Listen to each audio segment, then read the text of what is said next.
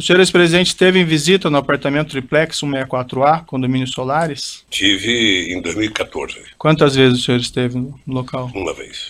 O senhor pode me descrever as circunstâncias, o motivo dessa visita? Não, o Léo esteve, ele, ele inclusive já disse aqui também, o Léo esteve lá no escritório dizendo que o, o apartamento tinha sido vendido e que ele tinha, acho que mais um apartamento uh, dos normais e o triplex. Eu fui lá ver o apartamento. Fui lá ver o apartamento, coloquei 500 defeitos no apartamento, votei e nunca mais conversei com o Léo sobre o apartamento.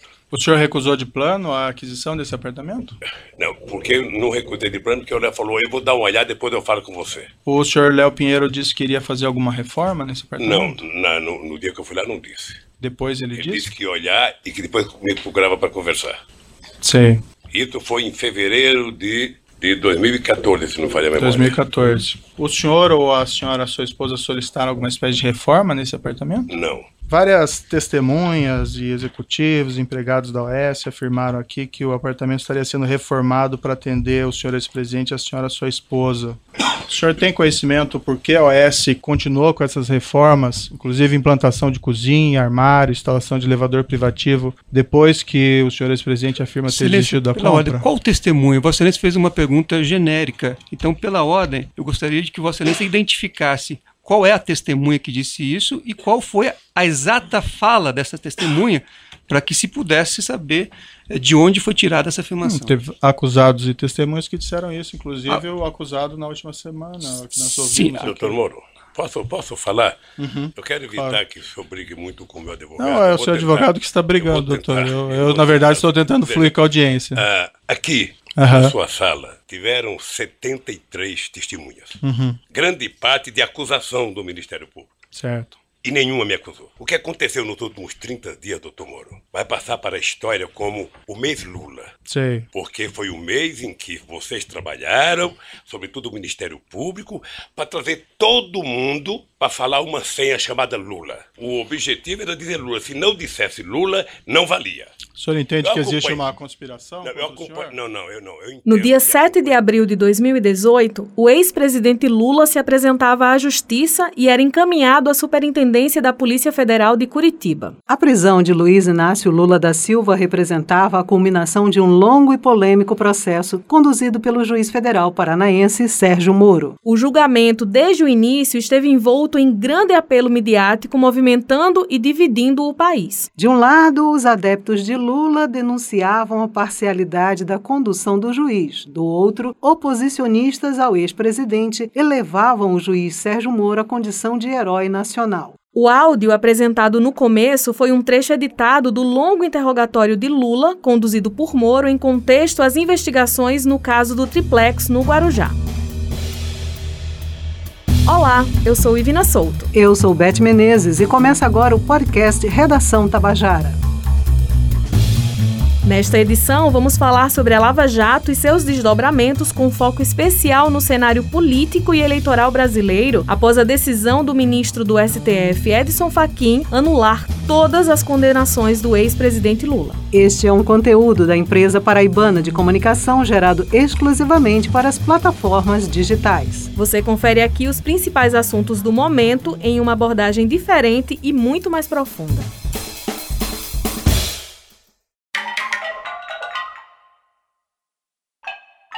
O ex-presidente Lula havia sido condenado pelo juiz Sérgio Moro em 12 de julho de 2017 a nove anos e meio de prisão pelos crimes de corrupção e lavagem de dinheiro nos casos do triplex do Guarujá e do sítio de Atibaia. Depois, a turma do Tribunal Regional Federal da Quarta Região reformou a decisão e estendeu a condenação para 12 anos e 11 meses de reclusão do ex-presidente. No dia 7 de novembro de 2019, a Corte do Supremo Tribunal Federal decidiu derrubar a possibilidade de prisão de condenados em segunda instância. E após 584 dias preso, Lula foi solto no dia 8 de novembro de 2019. E finalmente, na última segunda-feira, 8 de março, o ministro do Supremo Tribunal Federal, Edson Fachin, determinou a anulação de todas as condenações do ex-presidente dentro da Operação Lava Jato. A decisão do ministro abrange todas as condenações proferidas pelo juiz Sérgio Moro na 13ª Vara da Justiça Federal em Curitiba. Imediatamente após a decisão do colega Edson Fachin, a segunda turma do STF iniciou o julgamento do ex-juiz Sérgio Moro. Até o fechamento desta edição, o placar estava empatado em 2 a 2 e a votação foi interrompida após um pedido de vistas do ministro Nunes Marques. Nós tivemos duas decisões, uma do ministro Fachin, que na verdade entendeu que o Sérgio Moro não poderia estar julgando esses processos, porque não era a vara de Curitiba responsável por isso. Este é Marcelo Weik, advogado, doutor em Direito pela Universidade do Estado do Rio de Janeiro. Também integra o Instituto de Direito Eleitoral da Paraíba e o Instituto Brasileiro de Direito Eleitoral. Ele conversou com a nossa repórter Camila Alves sobre os impactos da decisão do ministro do STF, Edson Fachin, sobre as condenações contra Lula, as suspeições contra o ex-juiz Sérgio Moro e o futuro de outros casos da Lava Jato.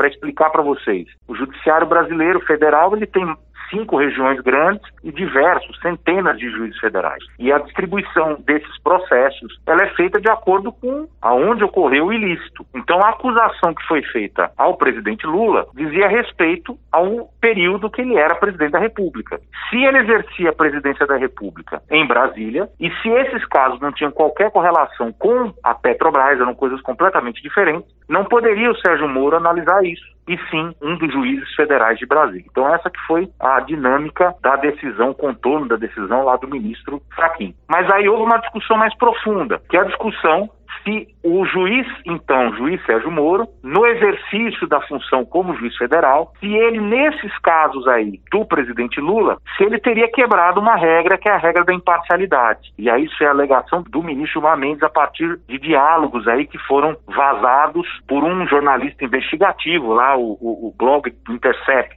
Nesse caso, se ele quebrou essa regra de distanciamento, de imparcialidade, haveria não só o deslocamento para Brasília dos processos, que é uma outra coisa, que é a discussão de competência territorial, mas uma coisa mais profunda, que era a invalidação das próprias provas. Então, além do processo voltar a estacar zero, nós teríamos, na verdade, que exigir do Ministério Público que ele produzisse novas provas novamente, o que retardaria, sem dúvida alguma, o resultado dos processos.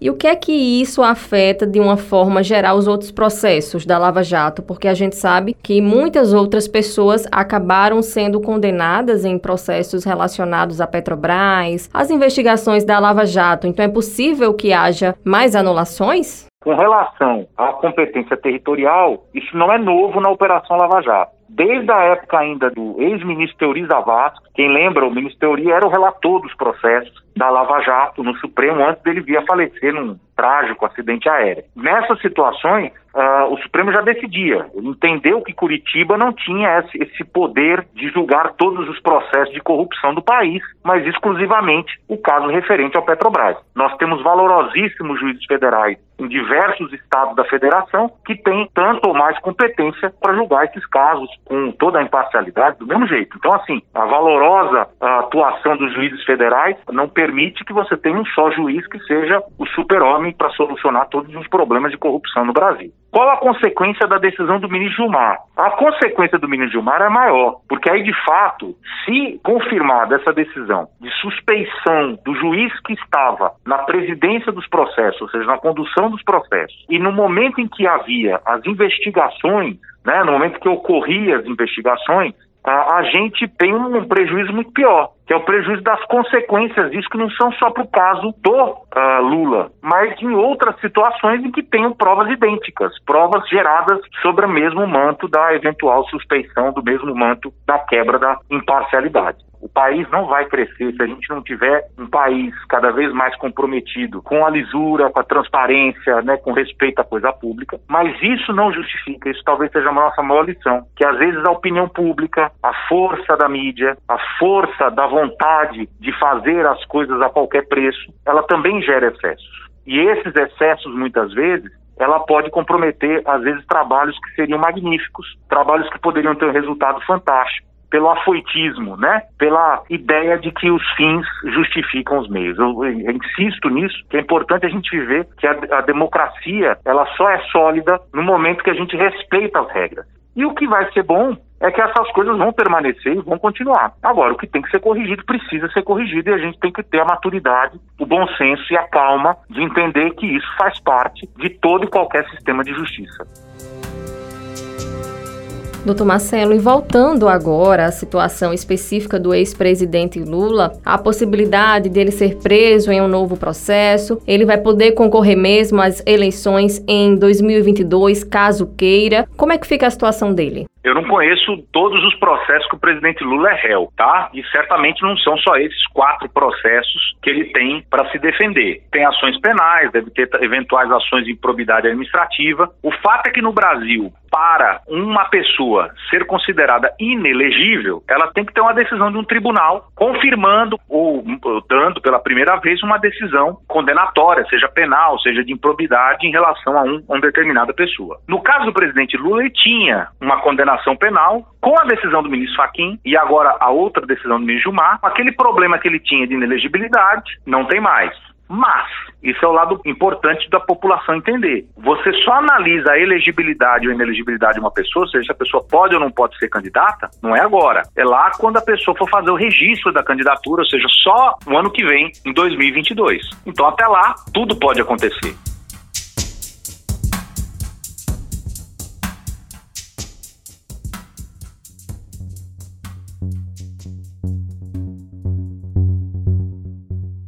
Esse cenário político mexeu com muitos aspectos, incluindo o mercado financeiro. A decisão do ministro Edson Fachin do Supremo Tribunal Federal instantaneamente pressionou o dólar e fez a bolsa de valores, que já estava em queda, cair ainda mais. A moeda americana fechou o dia em alta de 1,7% a quase R$ 5,78, o maior valor desde maio. E sobre esses desdobramentos, a repórter Tamires Máximo conversou com o economista Francisco Barros.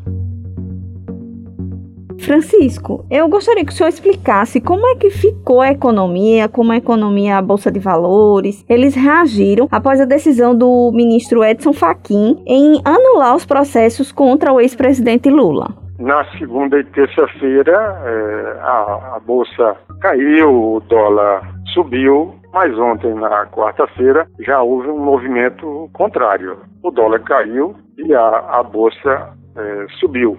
É importante a gente observar que a economia brasileira ela precisa cercar de cuidados, de fundamentos econômicos para poder não ficar sujeito a tantas variações. Porque quando o dólar aumenta muito, e o ano passado ele chegou a aumentar quase 30%, esse ano, até essa decisão mesmo de segunda-feira, já tinha tido um aumento aí de 9%. Isso tem as influências externas, porque a economia dos Estados Unidos injetou muito dinheiro lá dentro. A taxa de juros deve aumentar por conta que deve também ter um aumento da inflação. Então, os investidores procuram investir lá nos Estados Unidos, porque além de ser uma moeda mais forte, passa a ter um rendimento maior. Então, é a lei da oferta e da procura. Se os dólares saem daqui, termina encarecendo e também, consequentemente, é, depreciando o real. O que o Brasil precisa fazer, primeiro, a questão da vacinação, isso tem que haver uma mobilização nacional, era para ter acontecido desde o início, todo um plano de vacinação, busca de comprar as vacinas possíveis em qualquer lugar do mundo procurar reduzir a desigualdade. O Brasil é, é, é muito desigual para crescer. Você tem que incluir essa população que está fora no, no, no mercado de, de trabalho e no mercado de consumo. O auxílio emergencial, que não deveria ter sido suspenso, era para ter continuado de dezembro. Espero que logo aconteça. Mas não é isso que vai resolver. Precisa agora para alimentar as pessoas e, e não aumentar mais ainda a pobreza. Mas é preciso um programa de investimentos produtivos em habitação, em, saúde, em saneamento saneamento, infraestrutura para poder gerar emprego e renda. Com emprego e renda, as pessoas com dignidade passam a consumir e a economia, com isso, vai crescendo. Ao crescer, tem mais arrecadação, as incertezas diminuem e os problemas que afetam todo o Brasil, que é o crescimento da dívida. Se você tem mais arrecadação, a relação dívida-PIB cai. Mas se você não cresce, com isso não arrecada, a dívida vai aumentando e deixando o país numa situação cada vez mais frágil perante a, aos investidores externos e aos brasileiros, como todo, que começam a desacreditar cada vez mais na economia brasileira.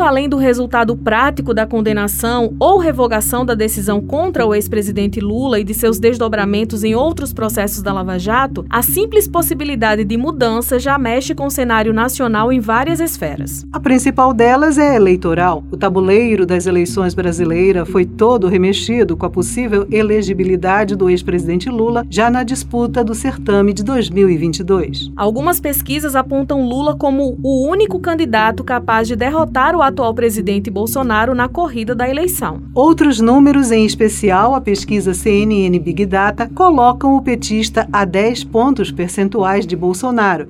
O Faquin sabe perfeitamente disso. Este é o cientista político José Artigas, que conversou com a jornalista Raio Miranda. Ele concedeu a ação por irregularidade de foro, sabendo que esse ato, ao mesmo tempo que procuraria blindar Sérgio Moro, garantiria a Lula a candidatura em 2022 e nós sabemos que Lula tem uma força política muito grande no país e não haverá qualquer forma de impedimento que ele esteja na cédula eleitoral do segundo turno de 2022, a não ser que ele morra ou que algum fato muito extraordinário venha acontecer, ou jurídico ou político, que o impeça de se candidatar. A outra análise que podemos fazer é jurídica. Será que haverá a consolidação da tendência de voto pela suspeição do Sérgio Moro? E isso pode também alterar o quadro eleitoral para 2022, porque as forças que estavam agrupadas em torno do lavajatismo, que circunstancialmente deram guarida ao governo governo de Jair Bolsonaro, eh, elas podem vir a compor um campo político com a centro-direita, eh, abrindo caminho para a candidatura alternativa que não a de Bolsonaro e Lula. Então, a gente vai ter que esperar um pouco para verificar como se desenrolam esses processos judiciais, porque eles têm interveniência direta na dinâmica política eleitoral do país. É o problema da judicialização da política e da politização da justiça. Os juízes fazem política, porque arbitrariamente eles passam a entender a lei como aquilo que eles querem e não como aquilo que está prescrito na nossa Constituição e nos nossos códigos. É preciso mudar o Conselho Nacional de Justiça, é preciso mudar o Conselho Nacional de, do Ministério Público, é preciso mudar uma série de leis de execução penal. É preciso mudar uma série de leis associadas ao Código de Processo Criminal, porque o processo criminal ele vem sendo mobilizado por é, juízes penais criminosos como instrumento de chantagem, de abuso e de tortura. Prisões ilegais arbitrárias, temporárias, por longos períodos, isso é tortura. É tortura. Professor, ainda dentro de uma análise do cenário político, quais são os riscos de uma nova polarização, já pensando no processo eleitoral de 2022? Bolsonaro é extrema-direita. O PT nunca foi para posições extremas. Ao contrário, o PT migrou para as posições de centro. Ele é de centro-esquerda, jamais abdicou de respeitar a regularidade dos processos e a lei no país. Jamais abdicou de respeitar os processos democráticos de tomada de decisões. No caso do Bolsonaro, não. A vida inteira ele detratou a democracia e continua detratando-a. Ele jamais foi democrático. Todos os, os grupos extremados, eles são antissistêmicos.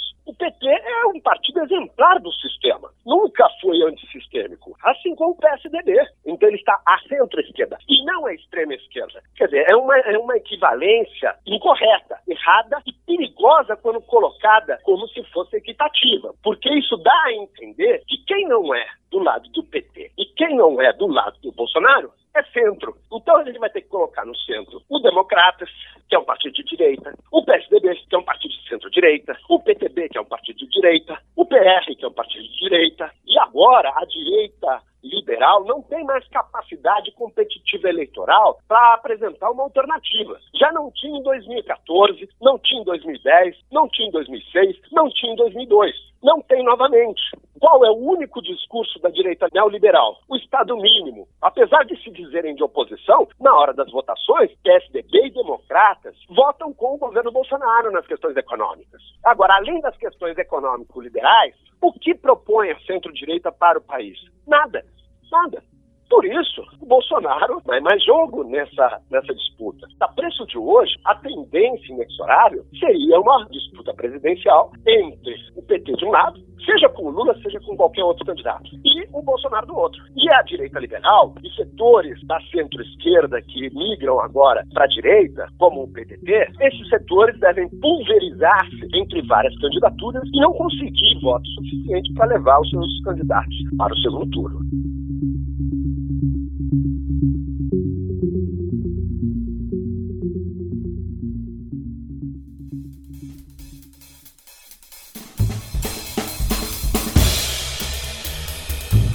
O Redação Tabajara teve apresentação de Beth Menezes e Ivna Souto. Produção e roteirização, Raio Miranda. Direção e edição ficaram por conta de João Lira. Supervisão do gerente de jornalismo Marcos Tomás. Participação especial do economista Francisco Barros. Do cientista político José Artigas. E do advogado Marcelo Vaik. Este episódio contém áudios tirados do YouTube. Esta é uma produção da empresa paraibana de comunicação. O Redação Tabajara desta semana se encerra por aqui.